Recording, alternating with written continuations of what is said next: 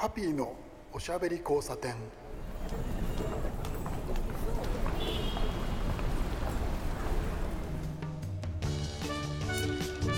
こんばんは。ハピーこと飯塚敦です。今夜も聞いてくださってありがとうございます。はいえーとですね10月もう半ば過ぎましたよね。結構寒くなってきました。札幌どうですか皆さん。もう随分その、えー、ダウン着たりとかしてらっしゃると思うんですけどね。あの聞いたことがあるんです。前もこんな話をしましたんでね。あの札幌とかですね北海道に住んでる方が東京に来るとなんだよ東京のが寒いじゃんみたいな話が、えー、よく出るんですけれど本当にそうなんですか？僕そこら辺よく分からなくて、えー、聞いた話によると、えー、北海道の人割とですね、え暖房強くしてでまあお家自体が、え二重の窓になったりとかですね、え断熱がすごくしてあって、え割と高い温度で部屋の中で T シャツとかって本当に？東京の人は割と薄い壁の中であの寒いままやってるっていうのをですね札幌の人が言ってたのを聞いてえー、そうなのって思ったことがあったんですけどまあそんな感じで、えー、随分、えー、秋めいてきたというよりそろそろ冬が見えてきた感じですよねお洋服なんかも皆さんあのいろいろと変えてると思いますけど、えー、この時期ですね新しいお洋服がいろいろ出てですね僕も割とお洋服、えー、買うのが好きでいろいろやってるんですけどあんまりお金使いすぎちゃダメですよね。えー、せっかくですね緊急事態解除になってですね、まあ、油断はしてないんですけれど、えー、僕が大切に思っている、えー、外食の、えー、レストランですねレストランにご飯を食べに行くことも気をつけながら徐々に始めてますよね皆さんもそうだと思うんですけれど大事なお店はね自分で守らないとダメなんですよ。えー、本当にね自分で食べていかないとね大事だと思ってたお店がある日急になくなるんです予告なんかないですよ。えー、本当にねあの病気とかねあの感染とかそれはまずいんですけどでも大事なものはね自分で守りたいって僕は思ってます。皆さんもそうじゃないでしょうか。ハッピーのおしゃべり交差点。はいお待たせしました、えー、ゲストをお呼びしております。えー、今日のゲストは、えー、工藤博和さんです。こんばんは。あこんばんは。どうもよろしくお願いします。よろしくお願いしますいやー嬉しい。工藤さんに会えてですね、はい、僕は嬉しいしですねまさかラジオに出てもらえるとは思っていなかったので。本当ですか？いや本当です。もうただのねいやいやいや社会不適合者ですよ、ものすごいこと言ってます大丈夫ですかね？なんか逆に申し訳ないですね。何をおっしゃいますか、えー、皆さん、えーとですね、工藤さんはですね僕の中ではほぼ、えー、伝説の人、えー、ということになってるんですよ、えー、それ何かというとですね、えーまあ、あのインターネットもうインターネットがそのこう皆さんが使うようになって、えー、20年オーバーですよね30年まだ行ってないんですよね。ただそのぐらいですかね。ね、うん、ただそうそうなんです。そんな短い間なんですけれども、うん、切っては切れない、うん、えー、なんていう。もう一つの世界みたいな風になりましたけどその中でですね工藤さんはですね僕がもうあの愛してやまない、えー、ガジェット通信、えー、それからロケットニュースポーチなんていうですねインターネットメディアをたくさん手掛けて、えー、創設してきた方なんですね。そうですね、はい、あのそういうふうにあのメディア名を並べるとすごい感じですけどいやいやすごいですよ。ただあのそうやっていかないと飯を食っていけなかっただけなんですよね、は いあのねこの話はですねちょっと似た話を思い出すところがありましてですね、はい、えー、今、えー、日本の YouTube の、えー、YouTuber の父と言われている言われてるかどうか知らないですけどジェット大輔という男がいてですね、はい、彼もですね、あのー、混迷期に、えー、あれですねインターネット上での、えー動画の、えー、なんて言うんでしょうねあれは。動画アップロードする場所ですね。そういうあの配信ではなくって、えー、動画アップロードするいわゆる YouTube みたいなプラットフォームを作る、えー、仕事を、えー、どんどんやってましたけど彼も同じようなことを言ってたのを思い出してあなるほど。伝説はつながるなっていうのが今。今なんかほら YouTuber がもう言ってるじゃないですか、好きなことして生きていくとか、はい、食べていくっていう、はい、まさにインターネット初期もそういう状況で、うんうん、あのただ YouTuber はちゃんとほら Google からお金もらえますけど ただネットがあるだけの状態だったので、うん、うん、どうしようかなって迷って、はい、あのもう自分が食べたものを書いて写真撮って載せるだけでその食べたもの以上のお金が戻ってくるようにしようと思ったんですよね。それでも面白いですね、うん、なかなかですねあのインターネット20年、えー、以上ででえ工藤さんがやってたそういうの僕もそのなんて言うんでしょう今同じようなことやってますけどなかなかこれはですねご飯食べるか今は難しいですもんね。とはいえとはいえそれの、えー、先行やってらっしゃるという、えー、工藤さんなんですけれどいやいや本当にちょっとですね正直感動しててですね。いや何をおっしゃいますか本当。追い詰められて仕方なく作ったって感じですよね。何回も言う感じになっちゃいますけど工藤さんと一番最初になんて言うんでしょうそのこうやり取り交わしたって、はい、あれ何でしたっけ？ツイッター上でした？やり取りは僕記憶にないんですよね。ただあの同じ取材先で偶然それありましたね、うん、であのすれ違って、はいはいはい、声をかけていただいて、はい、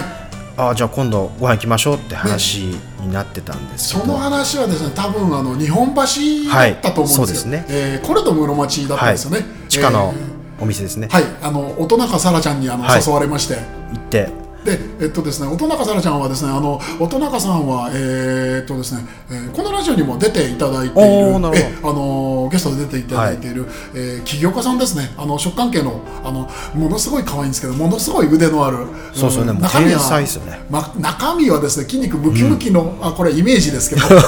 本当にあの力こがあるわけじゃないですかそうっすよね。あのなんかあれですよね。全方向にもうパラメータ振り切ってる感じですもんね。ねまあまあすごくって、ね、であの僕僕がこのラジオをやってるっていうのはそこら辺にありましてあの悪口を言う人はいるんですよ。ハビさんはあの結局あの仲間内で面白がってるとか友達を呼んでとか。いやそれはそうそういうふうに見えると思う。ただそうじゃなくてたまたま僕の周りにものすごい人いっぱいいるんですよ面白い人が。ね音中さんはじめすごい人いっぱいいますもんね。いやいや本当にだもんであのそれ紹介しないのもったいないっていうところで始まったラジオなんですけど、まあそういう言い方をしながらですね、工藤さんが来てくれたのは僕はちょっとですね。いやもうやりたいことやればいいんですよ。やりたいことやりましょうよ。いやいやでも本当にそう思います。本当。うん、そうで。えー、工藤さんはですねそうやって、はい、あのインターネットの世界でというその限定的なその物言いを僕はしましたけどそうではなくって、はい、えー、かなり世界中を歩いたりとか、はい、えー、その場所で面白い体験をしたり、うん、えー、ご飯を食べ,、食べたことないご飯を食べたりとかしてらっしゃるじゃないですか。そうですね。でもさっき言った理論と同じで、食べたらそれがお金になるっていうのがあるんですけど、うんうん、旅費も同じことできると思ったんですよね。あの海外に行って、あの現地のニュースを伝えることによって、それがお金になるのがいいんじゃないのかななと。あとね、もう一つあって理由が、はい、その海外を渡り歩いた理由っていうのが、まあ、これ後付け設定だって言われたらそうかもしれないですけど あの日本に帰ってくる海外のニュースって、はい、大体戦争とか犯罪とかじゃないですか。あのいわゆる社会派ニュースばかりですよね。うん、そうですね。でその社会派を除くと、何が入ってくるかって言ったらあとなんかあの面白動画とかじゃないですか。なんか海外で起きたこんな珍事がありましたとか、そんなんしかなくて、えっと、海外のあのそこに生きてる人たち目線の情報っていうのがほぼ入ってきてないですよね。ほぼゼロに近いと思うんですよ。確かに。もちろんあの日本人の人たちがあのネットで調べてね、はい、現地のサイト見ればそれは見れるかもしれないですけど、はい、あの普通のニュースっていう普通のニュースっていうかね、はい、生活の情報っていうのが、入ってこなかったんで。確かにですね生活レベルの話っていうのが、うん、えー、なかなか確かに海外のものって拾えなかったのも、うん、えー、ずっと長く続きましたし、うん、実はその僕もそういう体質なんですけど、あの放浪体質旅人体質っていうのがありまして、そういう人たちが欲しいニュースってなかなかないんですよね。ないですよね、だからそういうのをあの伝えれば、はい、あの一時ソースになるじゃないですか、はい、しかも現地に行ってるわけですから、しかもあの日本に流れてこない情報じゃないですか。でそれをやったのがロケットニュースと。なるほどなるほどなるほど。そこが根っこなんですね。でもねお金にならなかったですね。えー、あのこれあのまあ僕公言してることなんで別に言ってもいいと思うんで言いますけど、はい、ロケットニュースの前にインターニュースっていうサイトがあったんですよ。あそれ知らない。であのロケットニュースの前身なんですけども、はい、あのインターニュースの時は僕あのライブドア元元ライブドアなんですが、はい、元ライブドアの同僚と立ち上げた会社が運営してたインターニュースなんですけど給料をもらって僕がその給料内で海外出て記事にするっていう、でまあ、経費も自分自腹ですよね。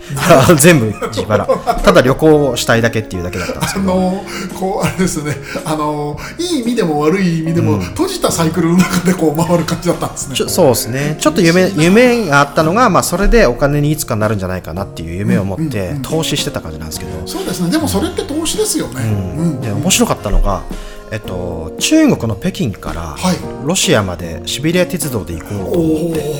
憧れコース。途中下車をしていこうと思ったんですよ。あのそれやってるメディアなかったなと思って。あの、はい、ブログもなかったなと。思って、ええ、であの北京からあの順調にあの上に上がって、はい、それ工藤さんいつのお話です？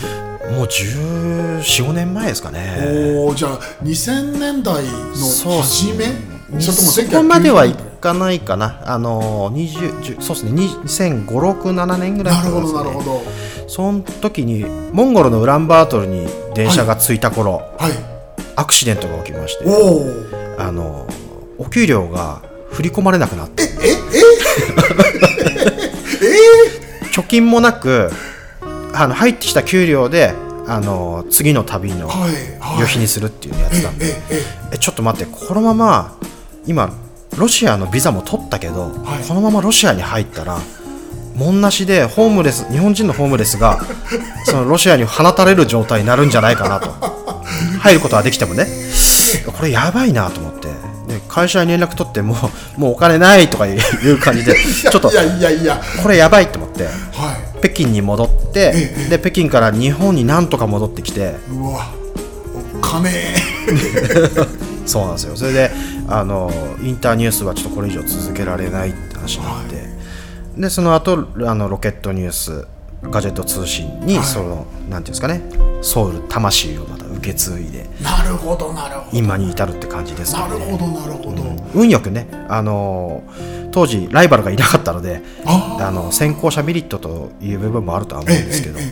うん、なんとか今、ね、メディアまだ生きてますね。とはいえそうですよね。あのそういうものをそのアイデアを持ってる人っていうのはたくさんいると思うんですけれど、うん、えー、実行できる人実行しちゃった人っていうのは少ないですよね、うん、でもね実行するべきじゃないですよね。はい？あのー、ダメだった時のことを考えてないんですよ。あいやうん、そうですね。あのリスクヘッジは大事だと思います、確かに。だから今あのほらクラブハウスとか、はい、あのいろいろなメディアとか YouTube で、あの有識者っていうんですかね、はい、あのメディアの偉い人たちとかあの財力のある人が、はい、次のメディアはどうするって話し合ってるんですけど大体なんかその理論から入るんですよね。なるほどなるほど。であのよく思ってるの僕がちょっと残念だなと思うのがあの魂っていうかねそのあのメディアを作るネタ側の,、はい、あのアイデアを持ってる人たちの考えが全然そこに入ってなくて。でもでも今それ当然だなと思うんですよね。リスクしかないですからねそんなのね。いやいや。あと受けるかどうか分かんないことをね。難しいですよね、うん、であの別にインターネットっていうそのこう区切りをつけるわけではないんですけれど、うん、メディアを作ったりとかその、えー、こう情報を、うん、なんて言うんでしょうお金に変えるみたいなそのシステムを作るときに、はい、なかなか情報を受け取った側が、お金とその引き換えにという意識がこう、上がってこないじゃないですか。そうですね、これはその本当にインターネットは強くそれ言われてますけど、うん、えー、書籍の方でもやっぱりそういうところはいまだ強いところがあると僕も感じるんですよね。うん、辛いとこですよね、うん、いやだってお前らそれ楽しんでるじゃん。その分お金ちょうだいよっていつも思うんですけどね、うん、だから僕思うのはあの難しいこと抜きにして社会不適合者を集めて、い、っぱい集めて お金出すよっていうお金持ちいないかなと思ってるんです。よ それそれなんだっけな。そういうの。そういうのあったよなそういうアニメーション。なんだっけな。お金持ちの島とか作って 島作ってて、まあ、グループでもいいんですけどかあのなんかそういう部署作って、はい、はぐれメタル組みたいな感じなんですけど面白いなその考え方。そこに毎月ね1億円2億円投じてくれれば10億円100億円になるかもしれないし借金になるかもしれませんけどでもですねあの、えー、昨今あのお金配りおじさんみたいな人がい。るわけではいうんうん、でそういうなんて言うんでしょうねあのこう溢れてしまったお金っていうのはないわけじゃなくて、うん、そういうものをちょっとそのなんて言うんでしょう投資としてそういうところに投げ込むっていうのはかなり面白いと思うんですけど、うん、言っちゃえばその多分その多分ですけど、はい、その僕が言ったからどうとか言ってほしくないんですけど皆さん。なんでアイデアのその泉になる可能性ってありますよね。その立場とその考え方によってすごくその出てくるアイデアとか違うじゃないですか、はい、うん、そういうものだからその、えー、割とだからえっ、ー、と社会的に浮上してこない人たちの中にも、うん、えー、その社会的にあの上の方にいる人たち以上に面白いことを考えてる人っていますよね、うん、絶対いますよね。だからこれからはなんかその個人レベルだと、はい、あの伸びないけどどっかあの企業とかが拾ってくれたりとか、はい、あのお金持ちとか実業家が拾ってくれたりとか、えええ、そういうことによって開花する社会不適合者はいると思います。えっとですね、これはですね、僕あのー思い出したのがですねものすごくその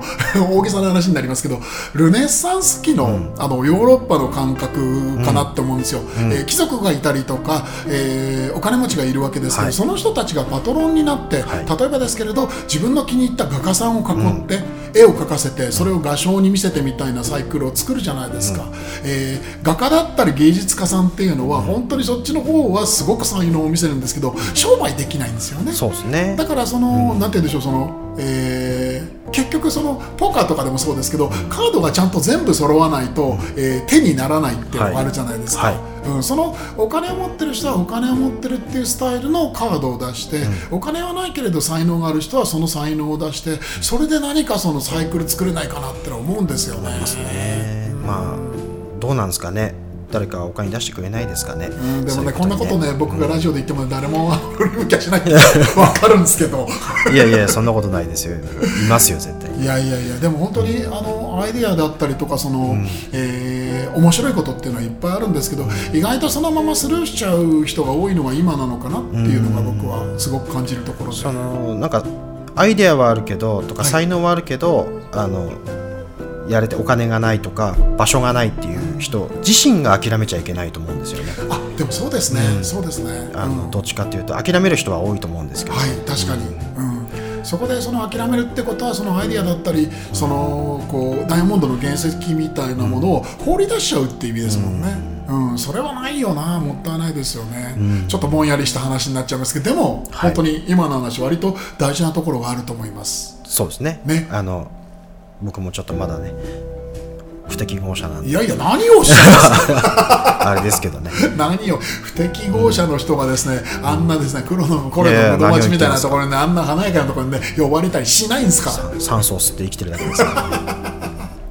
でそうあのー、まあその、えーと、日本橋の話がちらり出ましたけど工藤さんって、はい、その食べ物、はい、えー、お好きですよね。すごくその食べ物にあのこう興味を持ってらっしゃる、うん、あの食いしん坊だったりお腹空いてる人っていうのとは違うニュアンスを工藤さんから僕は感じるんですけれどあそうですかまあ、常にお腹は空いてますけどね。いやあの誰しも根っこにはですね食いあの食いしん坊とかですね、うん、そういうところは持ってると思うんですけど、うん、工藤さんのその切り口視点っていうのは僕ちょっとなんか好きだなっていうところがあってあのアジアの面白いものなんていうのを割とその、ズバリと、えー、そこに、はい、あの切り込んでいって食べたりとかするじゃないですか、でそれを面白がったりされてますよね、はいはい。うん、そうですね。なんか海外に行っても、はい、あの観光ガイド？旅行ガイド通りには行きたくないとかなんかちょっと天の弱なんですよね、うん、だからちょっとあのかんあのガイドブック読むにしても、はい、あの外国人向けの日本では売られてない観光ガイドの本を読んだりすると日本のあの歩き方とかには書いてない店とかが載ってたりするんですよ、ね、これ面白いな、うん、これは気が付かなかった。それでねすごい面白い事例があって、はい、あのグルメではないんですけど、はい地球の歩き方これあ僕嫌いじゃないですよ。大好きで買ってはいますけど、はい、地球の歩き方と,、えーと、あのロンリープラネットっていう海外のガイドブック、僕同じ国のものを絶対持ってくんですよ。うわ面白い。それ照らし合わせするんですね。照らし合わせして 面白い事例が1個あってインドにのガンジス川に行ったんですよ、はい、あのバラナシの、ええ、そしたらあの歩き方には絶対に病気になるから入るなって書いてある リスクが高いみたいなこと書いてあって。それもわかる。ガンジス川には絶対入るなって書いてあったけど。でもロンリープラネット読んだらここに来て入らないなんてありえないみたいなこと書いてあるんですよ、うん、でロンリープラネットのすごいのは何ミリリットルに何匹ぐらいの大腸菌が入ってるんだと。でもここに来て入らないなんてないよねみたいなこと書いてあって。なるほどね。そう。判断をお前お前でしてみろという。そう。あでもねあの 僕は入りませんでしたけどなんだ入らなかったんだ。そうそうあのロケットニュースでちょっと企画したのがあって、はい。これ記事化してないと思うんですけど、ええ。あのカップヌードルをガンジス川の水で作るっていう、それは僕は絶対よくない。聖なる一応現地人からしたらほら聖なる川だから あのねあの崇めるつもりでと思ったんですけどいやそれやったのかなやってないのか忘れましたけど そういうのもやりましたけど。まあまあガイドブックは2冊持っていくといいですよ海外面白向けと。いですね、それ。すっごく面白い、あとあそこの宿は親父がやばいからあの泊まるべきじゃないっていうのことも論理プラネット書いてて俺それそれはね結構ロケットニュースとかガジェット通信の基礎になってるかもしれないですね僕の中で。面白いですね。あの僕もそのすごくその旅も好きですしあとはその、えーそういうお話を聞くのも好きなんですけど、えー何もかもその、まあ、あえてビジネスという言い方もしますけど、そういうものを含めてなんですけど、えー、と物の見方の角度を変えてやると、全く違うものが見えたりとか、思わぬものが手に入ったりしますよね。そうですね、経験なんか特にそうですもんね。これは面白いですよね。本当面白いですねあの怪我したり死んだりするとですねシャレにならないんですけど、でもその範囲をその自分で掴んでそういうトライをするっていうのは、なんて言うんでしょうねそのこう生き物としてのそのレベルアップにこうつながるんじゃないかと僕は思うんですよ。うん。なんかその転んで痛いとか、はい。あのーなんかダメージ受けて痛いっ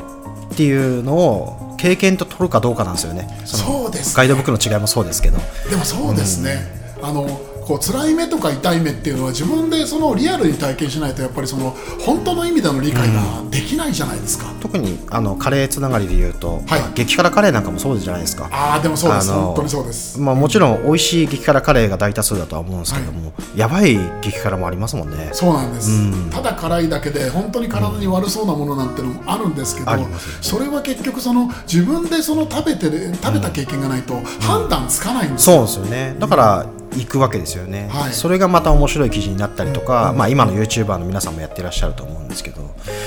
大沢カレー大沢食堂ご存知ですよね多分。はい。あそこもうあのなくなってしまいましたけど、ね。はい。あそこはもう僕は人生の中で一番辛いですね。どうどうですか？辛さとしては食堂さんはですねすごい店だったですよ。辛さとしてはどうですか？い。やいやいや半端ないです。半端ないですよ半端ないです。あのえっとですねあの亡くなったから言うわけじゃないんですけど あの意地悪な辛さなんです。あのーそうですね。あの僕どんなに激辛でもあのーめまいがしてはい。倒れそうになって、あのーこの路上でどんなに吐こうかって思ったら初めてなのが大沢食堂なんですよ。わいやわかります。わかります。やばくて、あのしかもほらあのご存知だと思うんですけど、はい。大沢食堂のその店主がもろプロボクサーじゃないですか。ね。元プロボクサーで、しかもあのが極辛を極辛って一番辛いカレーはい。を頼んでおきながら残すっていうのは、すごい怖いわけですよ。あの後ずさにできない状況ですそうなんですそうなんです。見られてるんですよ。常に見られてるんですよだからもう全部食べたんですけどもう死ぬかと思いましたねあれ。いやすごいな全部食べちゃったんだ、食べまし食べないとだって怖いですもんだって。プロボクサーだから。わかる そう。だからもうこれはもう記事のためとはいえもう残して帰りたいとは思ったんですけど食べましたね。すごいな。でもそういう経験もほらあの最上級を知れたわけで今思えばいい経験だった。まさに一番上知ってると一番下知ってるとその間っていうのを全部想像できるんですよ、一番上の下だと想像の幅が狭くなるんですよね。そうですね。この差ですよね。そうですね。これはもうあ確かにでもですね工藤さんもおっしゃってる通りでここら辺がそのガジェット通信とかあそこら辺のそのこう根っこにあるっていうのはね分かりますね。どこまで書くと炎上するかとかね。ここまでなら許されるとか ですますもんね。ねあそこら辺のメディアはですねバカなことやってるなって思って見てる、読んでる人も多いと思うんですけど実はそこら辺にその根っことツボがあるっていうのはねね。分かります確かに、その大沢食堂のカレーじゃないですけど、あの何度もいロケットニュースもガジェット通信も痛い目にあってあの なんのさじ加減っていうのを学んできたんですよね。これ以上やったら危ないっていううん。で危ないさを超えて叩かれてたり謝罪したりとか 裏側でねひっそり記事消したりとかっていうのはあったんですけど でもそれの積み重ねが今だと思うんですよね。逆にそれが強さになるわけですね、なるほど。だから今あの新興で新しくそのロケットニュースとかガジェット通信みたいなメディア作る企業さんもあるんですけど大体消えてくんですよね。そのさじ加減がね多分分かってないと思うんですよね、うんうん、結局積み重ねをしてないっていうことと、本当の意味でのその本質を分かってやってるわけじゃないからですね、これね。だからそういうではねグルメでも何でも共通で言えることですね。経験するっていうのはね。ね。やっぱりそのあれです。あのこう同じ土俵に乗るメディアがない、えー、メディアだと、えー、工藤さんが作ってらっしゃるメディアは僕はそういうふうに感じてるんですけど、えー、そのなんて言うんでしょうね。比べるその、えー、肩を並べるものがないっていうのにはやっぱり理由があるんですね。でも新しいこともやっていかないといけないんでね。それはもちろん、うん。うん、どんどんね右右肩下がりになっちゃいますからね。どのメディアあれでしょ？また何か新しいものをこう企んだりとかしてらっしゃるでしょ、まあ、考えてはいますね。楽しみですね、うん、本当にね。ちょっとねバカなやつとかあの面白いやつとかまあ漠然としてますけどね。そんなこと言うとね。そうですね。いやいやいやいや面白い面白い。ただ読んだ人が心躍るものにしたいなっていうのは常に一貫してますね。そこあの自分のあの好きなものをぶん投げるんだけど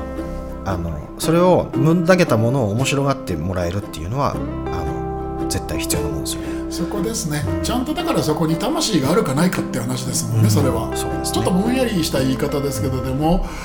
本質のあるものっていうのはそのどんなにバカやってても、うん、やっぱりもう一回見に来ちゃうんですよ。そうです、ね、それは実際その通りだし、うん、覚えてもらうっていうのがね大切ですよね。いやいやいや面白いないや。ただね酸素吸ってねお金が振り込まれる流れがいいですよね。でもねそうあの、うん、工藤さんみたいな方がそのいらっしゃって面白いメディア作ってくれるからこそ、うん、なんて言うんでしょうね。その、えー、まあ実用だったり硬いメディアなんていうのもたくさんあるわけで、はい、ニュースメディアなんかもあるわけでそういうものだけの世界っていうのはありえないんですよ。うん、うん、工藤さんが作ってきたメディアがあってだからこそのそのバランスだしその行き場所ができる人たちが、うん。いるんじゃないかなってまさにそのさっきおっしゃってた、あの放送で言っていいのかい,、ね、あのいけないのか分かんないですけど、はい、社会不適合者のそうさっきから何回も僕も社会不適合者って言ってるんですけど。大丈夫です。大丈夫ですか？全然大丈夫です。でもそうなんですよ。あのこうなんて言うんでしょうね。その物事には幅が必要じゃないですか、はい、うん、でえっとその幅が必要だしその物事今見たその次の瞬間に変化があったりするじゃないですか、そういうものをこうなんて言うんでしょうね吸収してくれたりとかそういうものも認めてくれるような場所っていうのがないと、行き場所がなくなる人が僕たくさんいると思うんですよね、それは良くないと思うんです。そうですね、うん、誰もがあの可能性と、そのなんていうんですかね価値を持ってる人だと思うのでそういうふうなオリジナルの歌がある人って。あと一つね、はい、あの不良は褒められる理論っていうのがあって不良がいいことすると褒められるってあるじゃないですか、はい、あのいつも悪いことしてて、はい、ありきたりななんかちょっとゴミを拾ったとかでもああんな悪いやつがなんかゴミ拾ってるすげえいいやつじゃんっていう。よ普通の人がね拾ってもねゴミ拾ってもあ常識だよねって終わるんですけどあのロケットとかガジェットもそうであのなんか面白おかしいことやってるけど急に社会派なことを10本に1本ぐらい入れたりするんですよ。そうするとえあんなふざけたことやってるのにすごいこといいことやってんじゃん。面白いな。確かにそういうこう見え方ってのはしますよね。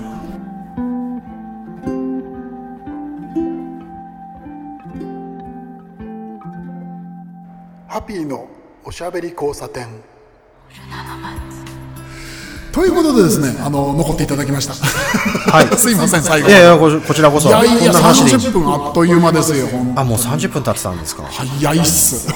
てか、もっともっと、えっ、と、工藤さんのね、お話を聞きたい。えっ、と、